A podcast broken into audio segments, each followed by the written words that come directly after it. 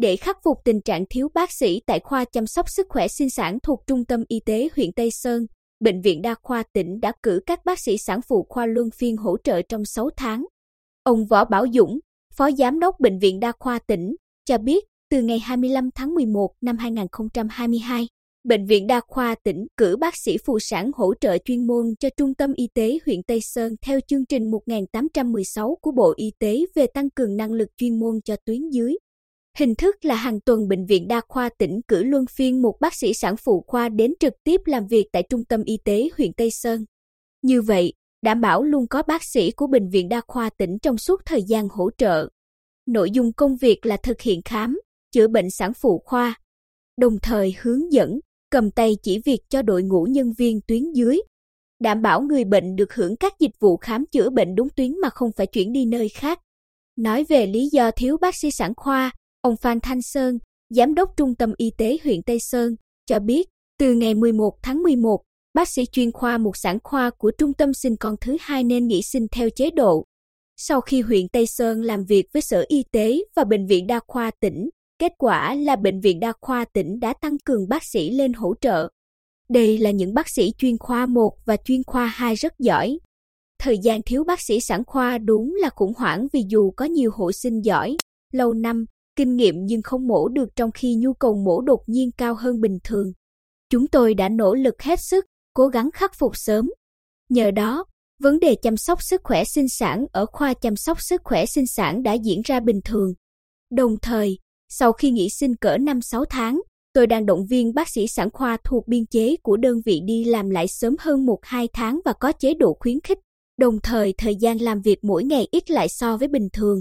Ông Phan Thanh Sơn chia sẻ, sau khi nghe thông tin về nghịch lý sản phụ ở huyện Đồng Bằng lên bệnh viện miền núi sinh, tôi đã gọi cho Trung tâm Y tế Vĩnh Thạnh để xin số liệu những sản phụ ở Tây Sơn lên Vĩnh Thạnh sinh.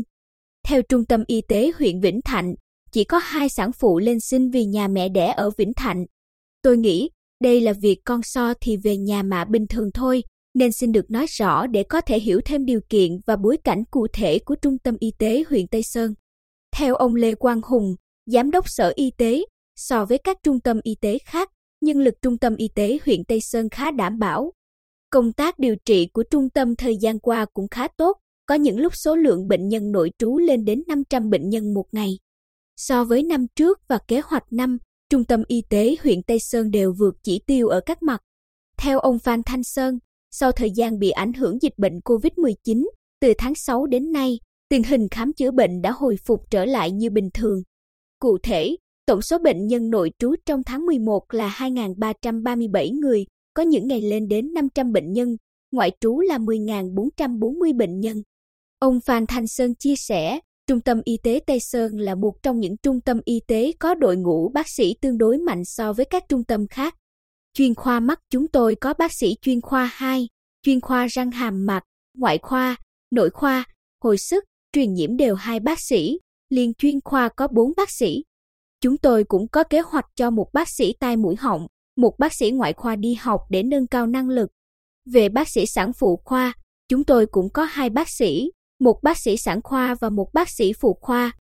Xét về tổng thể thì Trung tâm Y tế huyện Tây Sơn không thiếu bác sĩ, chỉ thiếu cục bộ, như trường hợp bác sĩ sản khoa nghỉ sinh và bác sĩ tai mũi họng chuyển công tác về Bệnh viện Đa khoa tỉnh. Khi bác sĩ tai mũi họng chuyển công tác, chúng tôi chỉ ngừng khám sức khỏe lao động sáu ngày và khắc phục ngay. Theo hợp đồng hỗ trợ, Bệnh viện Đa khoa tỉnh hỗ trợ bác sĩ sản phụ khoa trong vòng sáu tháng và bác sĩ tai mũi họng hai mươi bốn tháng. Đây là cơ hội để nhân viên y tế của Trung tâm Y tế học hỏi, nâng cao năng lực,